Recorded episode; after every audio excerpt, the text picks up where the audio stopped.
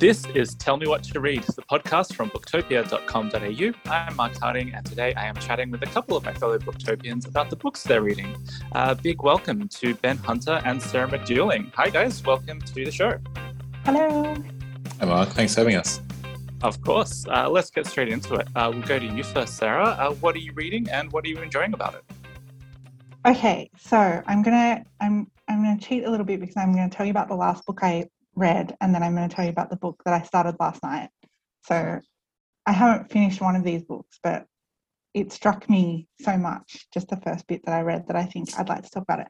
But firstly, one that I've actually finished and really, really loved is um, The Atlas Six by Olivia Blake.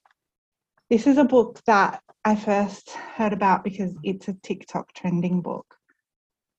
And it's part of the whole like dark academia hashtag that's becoming really popular. I mean, this and is how people discover books now, right? Like this, this is it's just TikTok.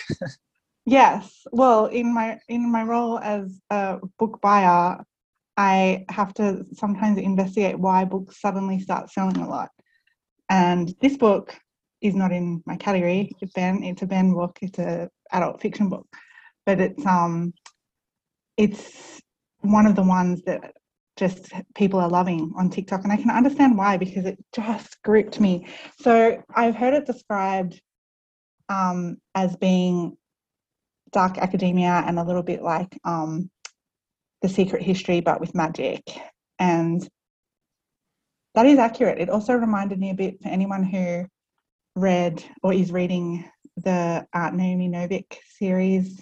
Um, oh my gosh, Deadly Education. Right. Um, it sort of reminded me of that. There's this like elite secret society that's kind of based around the idea that the um, the Great Library of Alexandria still exists and is protected by this group of people. The world, I should explain, is a world that's basically exactly our world, but just as you can go to uni and study to be an accountant or a lawyer or a doctor, if you are if you are talented in this area, you could also go to uni and study magic, and it's very like normal in this world for a lot of people. Like a lot of people have a skill at math, some people just have a skill at magic, and there's different types. So there's like a you can be a, a physicist magician, and that means that you can affect things physically in the world. But you can also be someone who can affect unseen things or see things. So I'm just going to run you through the main characters because it's a great lineup of characters. And I think when I explain to you the characters in this, you'll understand why I got so gripped by this story. So the Atlas Six refers to these six characters who are like nominated to be in the running to join this hyper secret, powerful society. And the idea of this society is that if you get in, you're basically made for life. You're unlimited power, unlimited knowledge, anything you could ever want will be at your fingertips. And they only invite the six most talented people in the world um, to compete to enter. And of those six, and this is, I think, again, what makes the book so good. Of those six, only five are going to get through. So, like, I think ordinarily when this sort of thing happens, you expect there to be one winner. But in this scenario, there's one loser. And so the whole book kind of reads it's kind of like a murder mystery, but it's instead of wanting to know who done it, you're going to find out who's not going to make it. And um, Ooh. and so the whole way through, you you keep changing your mind as well about who you want to be the one who doesn't make it. And also, then as the book develops on, you start to wonder what exactly does it mean to not make it through? Like, is there more to that scenario than was told to these people when they agreed to go into this in the first place? So, briefly, the six main characters, Atlas Six, and Atlas is kind of the Dumbledore of this situation. He's the guy who goes around um, inviting these people to take up this opportunity.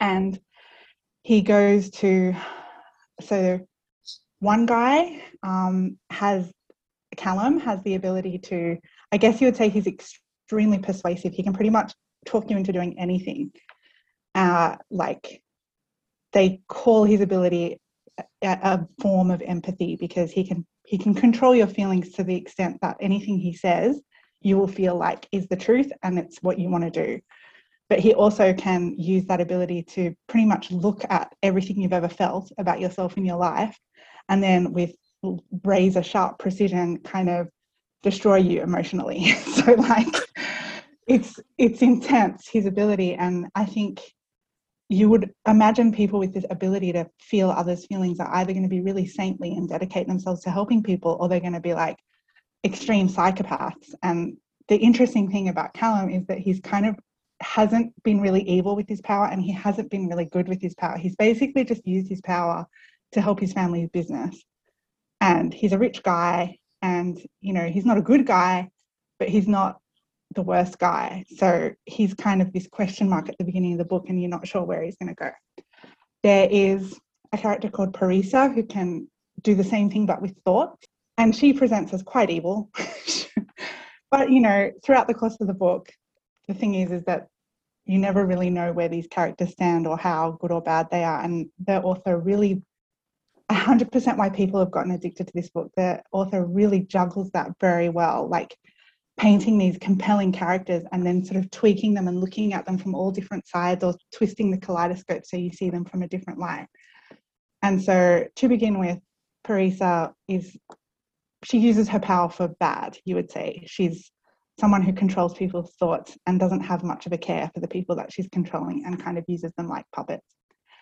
Then you have Reina, a girl who is pretty much like a battery full of life. So if you can imagine her walking through a supermarket, like every bit of fruit would sprout into a fruit tree as she walked past it, unless she actively prevents that from happening. So she goes through her whole life basically dampening light, the life around her so that it doesn't explode forth into like forests. That's the best way I can think of to explain her power. She's full of life and full of energy and living things mostly plants and stuff are drawn to her and they want to wrap around her and, and explode around her and she hates her power and she doesn't use it um, and she's very emotionally repressed you have these two characters who are the youngest members who have just graduated university when they're called to this they're both physicists so they have um, physicists in the sense, in the magical sense. So they both have uh, the ability to kind of control the mo- molecules of things around them. They've been competing all the way through university and they kind of hate each other, but they also are kind of obsessed with each other because they define their happiness and worth in the world based on who's winning and who's um, this endless competition they're going kind of gives them both life. So there's those two. And then there's a guy um, who can see, who has had what is seems to be a useless power his whole life, which is that he can see through illusions. Um, and it seems like a very benign power, but he's chosen for this thing. And when he's chosen, and he asks, "Why have you chosen me?" Like I've just got this kind of useful, but not that useful power where I can see through illusions, and that Atlas tells him, Well, I, I don't think you've ever really learned the full scope of your power. So it turns out there's more to him being able to see through illusions than you might think. And he has an interesting journey. Anyway, I think that's everyone. I think that's six. Yeah. So, yes, that's the cast of characters. I'm obsessed with them. Um, it's juicy, juicy character stuff. They all form alliances. It's a bit like Survivor or something because none of them want to be the one that fails. They all have really compelling reasons for wanting to join the society, and none of them want to be the, the fail. And you, as the reader, I mean, I must have changed my mind like 12 times while I was reading as to who I wanted to be the one that didn't make it. And it's fascinating. And I will just have a little warner, a, a warning now for anyone who's thinking of reading this. Because I thought when I picked up this book that it was a standalone story. It is not. It is the first book in a series, so do go in prepared for that because I was not prepared. And it's the kind of book where I didn't realize until literally the last page that it was going to not conclude because it builds. It's not one of those stories that doesn't give you re- any kind of resolution. Like every character has a really strong arc, and you can see that those characters are like coming to fruition. And the whole thing really felt like it was coming up to this crescendo moment. And then the author was like, here's a complication right at the end. And it just absolutely threw me. I couldn't believe that it wasn't the end of the story. So definitely Oh. read this book. If you don't like a cliffhanger, maybe wait a bit. Is book is book two on the release schedule yet?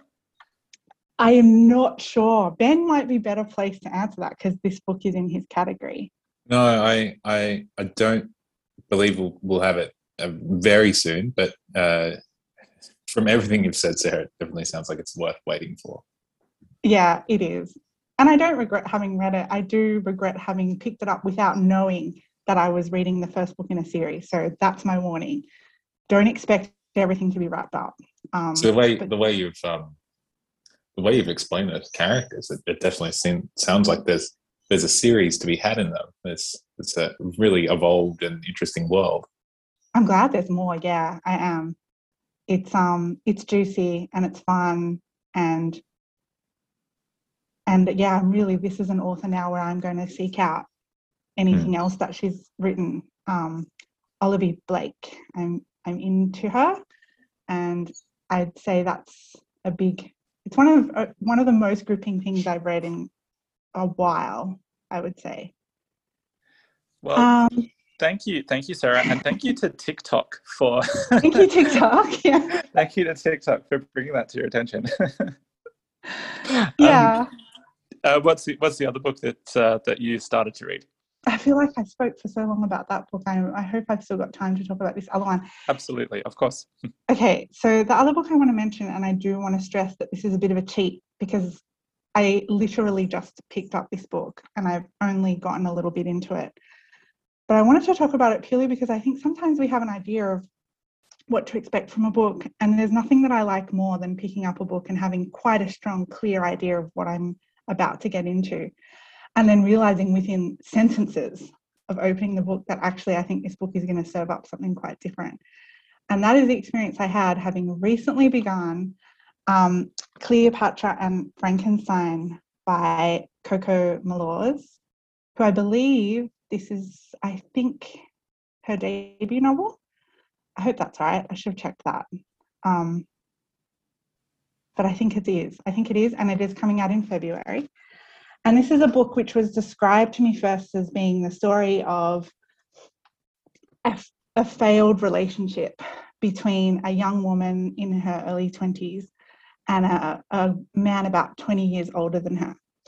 So, immediately upon hearing that description, I have a pretty strong idea of what I thought this book would be. And I kind of was expecting, I don't know, like, I don't know what that description, it left me a little bit iffy, right? Because I feel like it conjures up this idea that you're about to step into a book where there's a manic pixie dream girl young character who's going to like revolutionize the life of a middle-aged man who's maybe a little bit like the guy from cat person like the whole thing. I sort of thought that's what i would be getting into. And so i was braced for that. It's like because that doesn't sound bad to me necessarily. That sounds like something i would try reading but i just didn't expect when i picked up this book to be i, don't i haven't finished it so maybe it is going there and that's what it will turn into be but i, I sort of feel like it's going to offer a lot more than that. And um the writing from the get-go for me was really sparkling and really like drew me in at a time. I picked it up when i was really tired and i was immediately wide awake while reading it. The characters seem like the type of characters that set up to be almost like a stereotype but then immediately reveal layers and layers of stuff that um to take them out of that stereotype if that makes sense. Like and there's a cast of supporting characters for this. I feel like the main description of it being a failed relationship like you can see that these people are probably i mean i'm early in the book but you can see that these people are headed for disaster. Like they're not well matched. They're not the same age they're not the same anything like they're very they're very different um, you can tell that they're probably going to really fail spectacularly at being together the basic premise is that the girl Cleo is um, a student and she is going to have to go home. It's set in America, and she's going to have to go home to England. And this guy, Frank, um, they meet at a New Year's Eve party in an elevator and immediately have this sort of great connection, this like sparkling back and forth, witty dialogue type thing where um, she's not quite the ingenue, like manic pixie dream girl you expect, and he's not quite the creepy cat person guy you expect. You know what I mean? like they're both kind of operating outside of what you expect just from the vaguest outline of the characters. And then they, um, uh, for reasons to do with her wanting to stay in the country and her being really beautiful and him being quite smitten and her also being drawn to him, they decide to get married. And it's going to go to hell in a handbasket, and you can see it from a mile away. But I feel like they're also going to really, it's going to be one of those I hope what I'm saying is right. This is how I feel this in this early stage of reading the book is that this book will end with them having destroying their relationship but probably made each other better people. Um, um well that's well that's how it feels. Next time next time you're on the podcast, Sarah, will you update us on on where you wound up with this book? Yeah. And I, I also just have to say, with a title like that, I'm a little bit disappointed that it's not actually about like Dr. Frankenstein inventing time travel next, going back in time, falling in love with Cleopatra, and then they move back and forward through time solving mysteries together.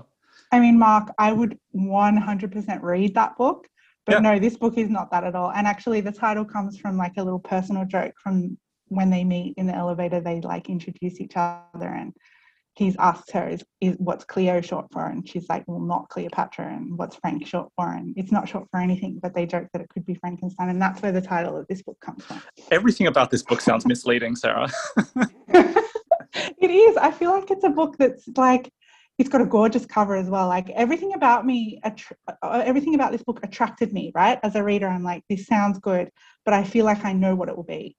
And I'm just at this early stage, like I'm, I'm only like I kind of don't know, maybe 100 pages in. And I feel like it's not it's not not what I expected, but it's also not what I expected. And I'm I feel like I'm being a bit incoherent, but hopefully that makes some kind of sense. Like it will give you what you want, but it'll give it, you what you want in a way that you will somehow find a little bit surprising. Excellent. That sounds great, Sarah. Thank you for sharing. Um, and we look forward to hearing uh, your your full thoughts on on um, uh, Cleopatra and Frankenstein uh, when you're next on the show. Maybe it turns out they do time travel. I don't know. It's like they could easily. That could be the whole thing. That, that would be, be awesome. the end of this book. but then, like, if if that does happen, then even though she's clearly written the book before I came up with that idea, I would still like some of the um, royalties. But that's only fair. Only fair. Uh, all right, over to you now, Ben. Um, what have you been reading and what have you been liking about it? Okay. Um, I want to talk about a couple of books. Uh, the first one I'll talk about is called The Island of Missing Trees. It's uh, a book by an author called Elif Shafak, who's Turkish and lives in London uh, and it's brilliant, right? Uh, she, she, it's, it's, it's gorgeous. It is, um, it comes from an author who is essentially living in exile in London. She can't go back to Turkey. Her books uh, are like banned there, but they're some of the most widely read books in Turkey. Uh, she's a feminist, um, and uh, Turkey's uh, not a great place for feminism at the moment. Um, or maybe it's a place that needs more feminism. Let's put it that way. Uh, and she writes just incredibly compassionately uh, is is the way I'd phrase it. Uh, her last novel was one that totally rocked my world. It's, it was called 10 minutes 38 seconds on this strange world and that was a book about a sex worker who had been murdered brutally who in the 10 and a half minutes um, that it takes to go brain dead from receiving this horrific injury um, has this kind of Proustian recall of the life that brought her to where she is. And uh, there's an incredible assortment of, of people that come into that life. And at the same time, those, those people are trying to find her and, and discover what has happened to her. And it is a, it's this this really clever and um, superbly constructed uh, and just yeah, just heartful book, right?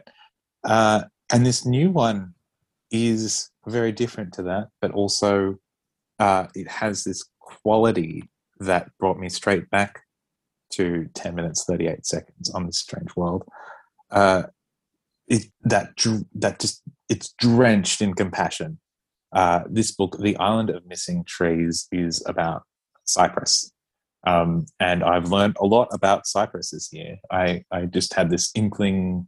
I, used to go to a barber who was from cyprus uh, and he just would not want to talk about his time there. Uh, there was a war in the 70s, uh, very brief conflict, and something happened, and I just knew nothing about it.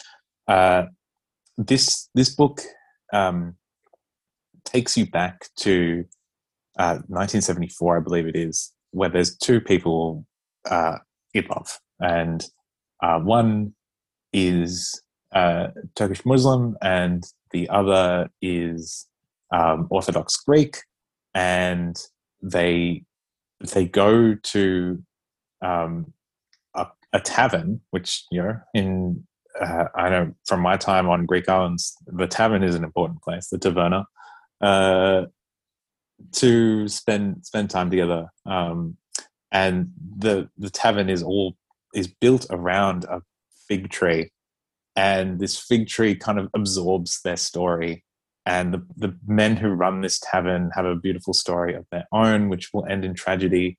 And of course, you are then kind of um, projected into more recent history in a um, in a home in London, uh, in a suburb of London, uh, where this man who fell in love in Cyprus as a as a teen is now an adult um, and is burying a fig tree, which is something that gets done. Uh, people who've, who've moved on from uh, the kind of beautiful warmer climates in which fig trees um, grow they adore their fig trees they take them with them this man has brought a, a cutting of this fig tree from the taverna with him to London and has planted it and is loving it.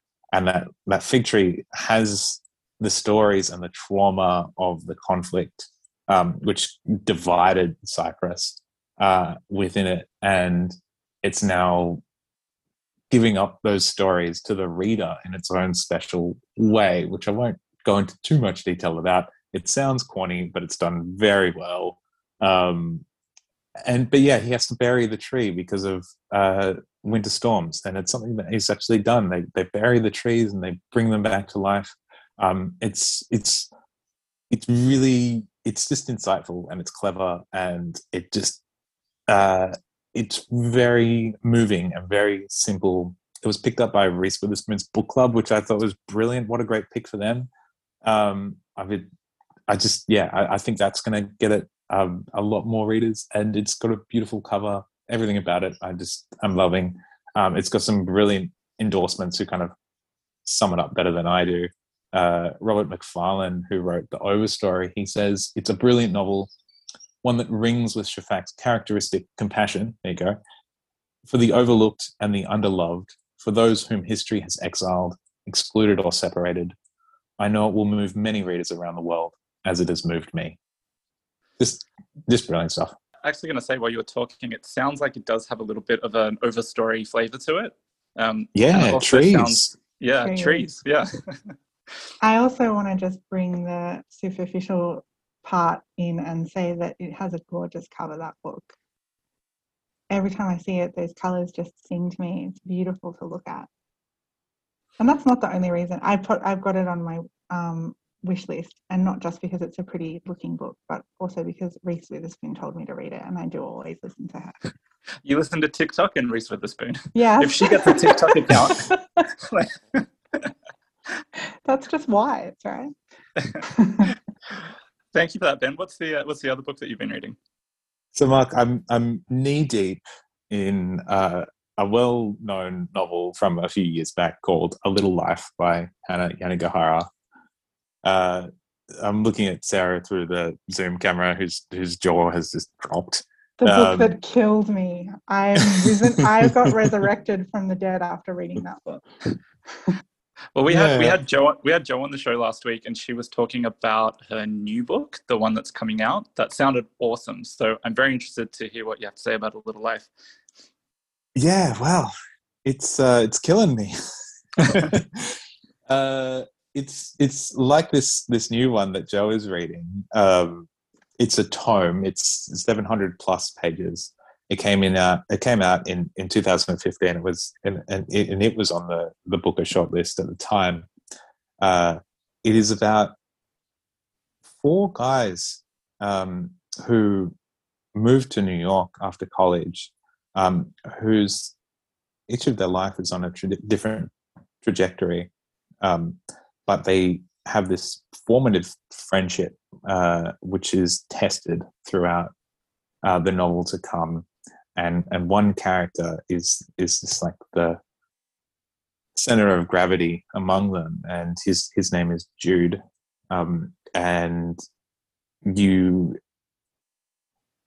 find out very quickly that unspeakable things have happened to Jude, and that Jude is completely reserved and, and unwilling to participate in life in the manner that you would expect from a young man, um, and is just remains an enigma, even to those who are incredibly close to him.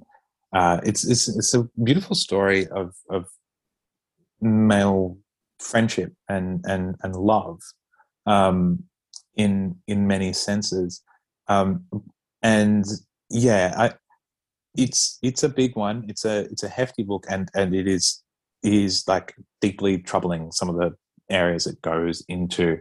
Um, it's a hell of a reading experience. You know, I'm I'm talking about sexual abuse, self harm, uh, attempted suicide, really dark, dark, dark places. Um, so far, it is, um, and and yeah, this just reading some of it, it just I, um, my partner has been um, just asking me, "Am am I okay?" Because I, I'm just sitting on You're the not couch with this- okay. You're reading with- a little life. I'm sitting I'm sitting on the couch with this book in my hands going, no, no, no, like, just just calling out in agony. Um but there's there's there's tenderness uh that is is really gorgeously done. It is there's very refined writing that is is telling the story. Um uh I have had um anxious thoughts around you know is this um, just very very well done tragedy porn Mhm. you know? Um, or is or does this have a deeper value? Uh, and I, I think as I as I head towards the the finish I think I'm I'm gonna find a lot of that value at the moment I'm in a very dark place with it as you could kind of Oh, imagine um, the one of the best things for me uh, reading this book has, has has been has been this older character Harold who comes into Jude's life, um, and Jude becomes a kind of surrogate son for him. Uh, and Harold has gone through his own trauma of of losing a child, um, a child that dies young, uh, and that just the way that trauma of losing a child has affected Harold's life and given him this unique perspective and invincibility in a sense. It's kind of an emotional invincibility, um, even though he's he's still very very human. That to me as a reading experience has been really interesting.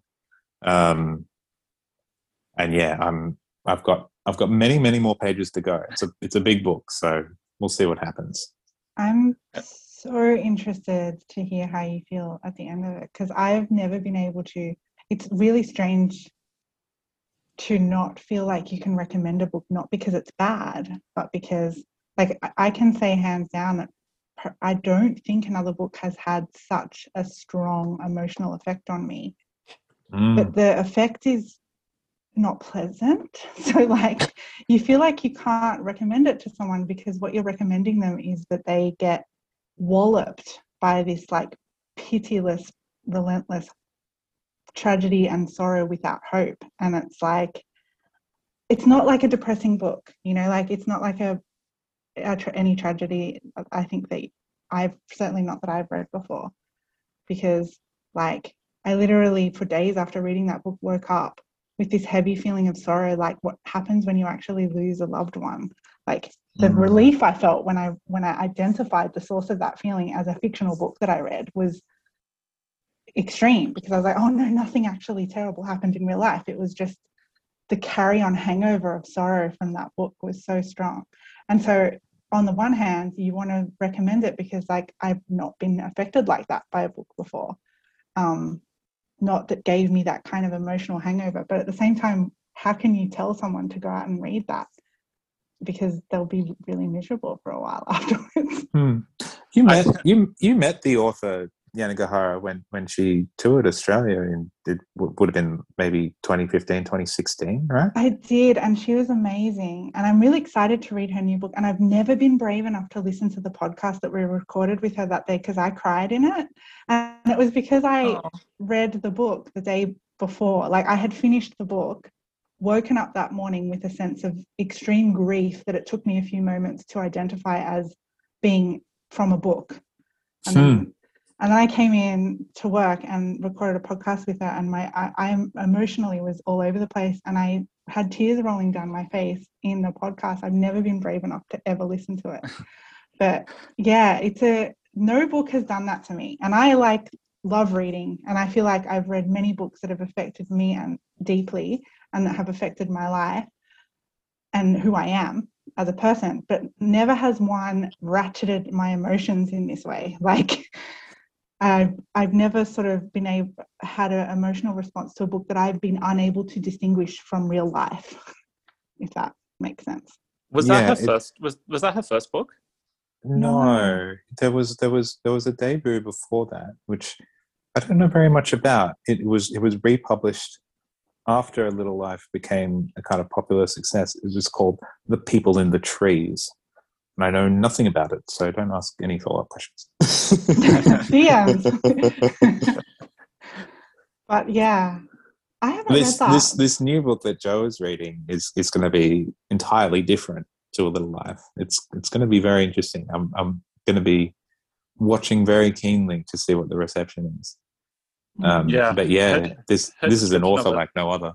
Yeah, her description of it last week makes it sound like um, it's very different. Um, and you know, normally when you guys um, get get so enthusiastic and, and so detailed when you're describing a book, I'm always like, oh yeah, I want to read that, but I don't think I'm going to read A Little Life. I'm too emotionally fragile. Hard, I feel sad just hearing conversation. I kind of want people to read it, but I feel like irresponsible telling them to read it without a, at least warning that that it might give you a grief hangover for a few days. But that in and of itself is amazing. Like that a book could do that to me, I feel is it makes it notable. Yeah, yeah. definitely. Definitely. Well, thank you so much, uh, guys, for your recommendations today. I've really enjoyed the conversation, and I hope that all you listeners have as well. Uh, you can find uh, links to the books that we've discussed today in the show notes, or just head over to a little website we like to call booktopia.com.au and have a search and add things to your shopping cart and your wish list and buy them. And it helps us keep podcasting and it helps our website you know continue existing. So get on it. And as always, uh, never stop reading. Thanks for listening.